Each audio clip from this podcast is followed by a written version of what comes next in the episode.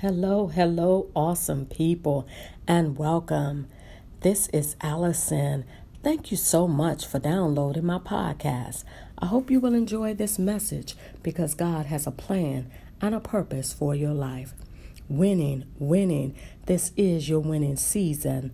When I gave God my yes, my gifts made room for me to help others gain clarity, confidence, and commitment to rewrite their own story.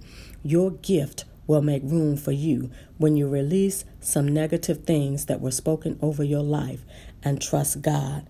The closer you get to your destiny, the more the distractions of life will intensify, and the more the distractions will come to move you from your assignment. Keep seeking God now. Keep trusting God, for God is positioning you for His purpose so that you can prosper in this season. Focus on God's goodness in your life, knowing that all things will work out for your good, for your favor. Have a wonderful, awesome day. And if you get a chance, visit my website at www.allisongdaniels.com. Peace.